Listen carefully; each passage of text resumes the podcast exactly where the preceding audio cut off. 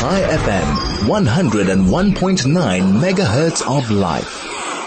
It's 8.49 and of course we're no stranger to the growing amount of anti-Semitism. I'm not even sure that we can use the word growing anymore. It has just ballooned. Rabbi Dov Lipman is the former uh, former MK. He's the founder and CEO of Yad L'olim. He uh, is no stranger to South Africa and to Chai FM in particular. He joins us this morning. A very good morning to you. How are you doing? Thank you. Uh, it's a tough morning as we're uh, all struggling with the news about the terror attack in Jerusalem. Uh, two innocent civilians uh, murdered in cold blood by brutal terrorists, and it's hard. It's hard to to deal with those realities, and you know, on the heels of everything we've been dealing with since October 7th. But uh, at the same time, we take a step back and thank God that we're in Israel, and thank God that we have our homeland, and recognize this is part of the struggle that we have as we return to our land. Yeah, I was just thinking about the the trauma, the post-traumatic stress that no doubt the entire country is feeling. An event like this must have a much greater impact today than it would have 55 days ago. Absolutely. Um, you know, the, the, the, on the one hand, there's there's the trauma that's involved and uh, the the feeling that you know we're under attack. It's interesting when the when the October 7th first happened, in the days afterwards, everyone was so cautious. Everyone was you know hunkered down in their homes. Everyone was kind of in a state of shock. And then over time, mm. life gets back to normal. I have a feeling that the impact of this particular attack, as opposed to ones that we've had in the past, uh, will be a, a, more cautious public, a mm. more mm. wary public, and that's going to be very difficult for sure. There's no doubt about that. The rise in global anti-Semitism is something that, although shouldn't have, took us by surprise. Certainly in my experience in my lifetime, I have never been subject to this amount of direct, overt anti-Semitism. Uh, and that's in a country that I don't believe is inherently anti-Semitic. We've got an anti-Semitic government uh, in the form of the ANC. There's no doubt in my mind about that. But beyond that, the people of the country are not anti-Semitic. And yet, what we face as Jews here has been something certainly that I've never experienced. And this is still mild compared to many other countries in the world where they are seeing greater threats. What is, what do you think has happened here?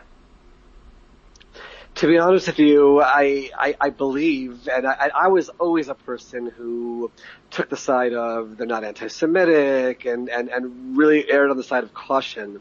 I, I really believe that an anti-Semitism that already existed uh, has been revealed. There's really no other way to explain it. That in just one moment, uh, all of a sudden, everyone became anti-Jewish. But rather, I feel that this somehow, you know, pulled off the cover and revealed something which was always there. An anti-Semitism that I can't explain, and it's just something which seems to be built into the fabric of of creation.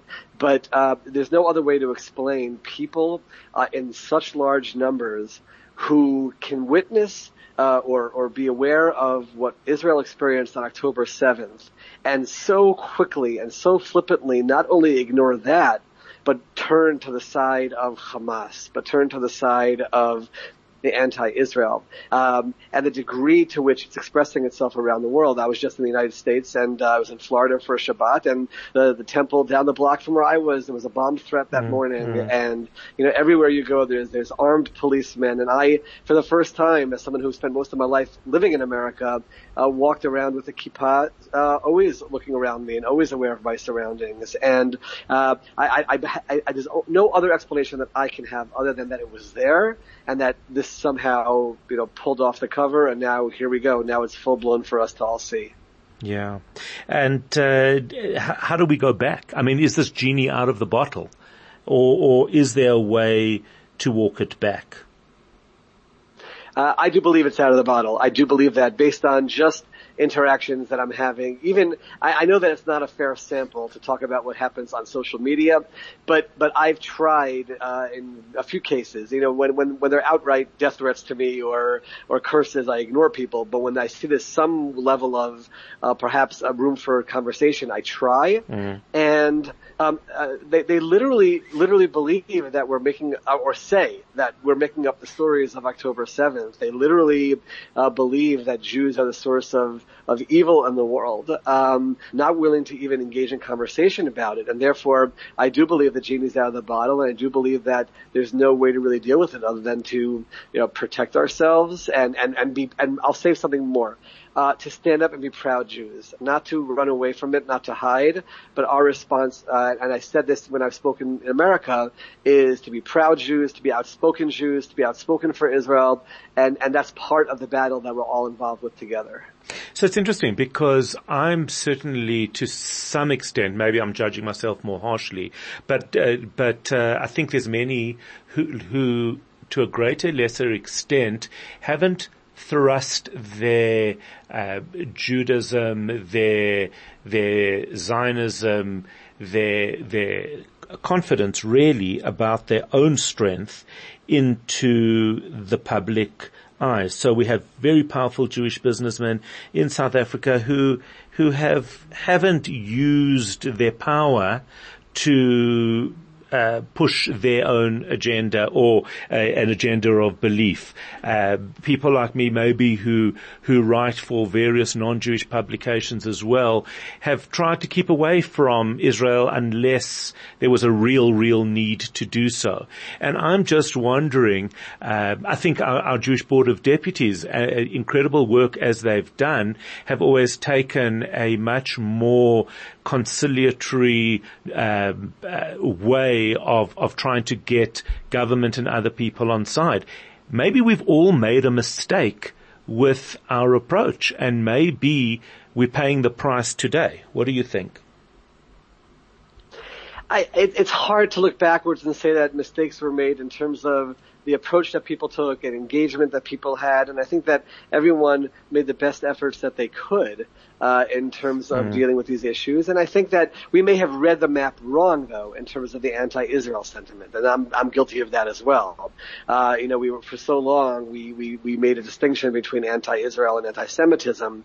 Um, but I will say that you know I've traveled around the world to parliaments and tried to have conversations with with members of parliament, and you know it, it made no sense to me. Why are they not hearing our side of the story? And uh, because they choose not misreading to. Misreading that I had of the situation. Hmm. I'm sorry. Because they choose not to. Correct. They ch- choose not to, and then the question is, why are people choosing not to? Mm. And I, I am now at a point where I'm saying there's anti-Semitism there, and they're not willing to even hear the side of the Jewish state. I'll take it one step further, and that is that there isn't a feeling. There isn't any real emotion around slaughtered, raped, or, or Jews taken hostage. Uh, when when uh, when I see a statement that is that condemns the atrocities, for example, on October the 7th, they are very often measured, whereas the statements around any form of suffering in Gaza is not measured and very, very emotionally charged. To me, that makes me think that the statements about dead Jews is just a statement that needs to be made. There isn't the real feeling when when Jews are placed in that situation. Obviously, it's a terrible uh, generalization, but but it's certainly an observation of of many that I've seen. I, I think you're 100% right. I think the greatest example of that is really on the women's issues. Mm, we take that mm. approach of, you know, people who, uh, you know, they're, they're, it's so obvious what has happened here. And in any other case, people wouldn't even think about looking the other way. I would always give the benefit of the doubt towards the sides of the stories that are emerging. And yet here, it's give me proof. Show me that it's happening. Mm. It's crazy that you're having testimonies of how people were brutally raped and what they suffered. And yet like you said, there's just no emotional reaction. It's all intellectual and it's all on the side of let's assume that the Jews are not telling the truth. Let's assume that the Jews did not suffer. We don't want to deal with that. And that's outright anti-Semitism. There's no other way to explain it. And uh, the and the uh, answer to that, and I do need to uh, unfortunately end it here, Rabbi Dov Lipman is saying, be proud. Be proud. Be proud of your Judaism. Be proud of your your love for Israel. And uh, there's no longer a need. There's no longer any value in not doing so. Rabbi Dov Lipman, former MK, founder and CEO of Yad L'olim.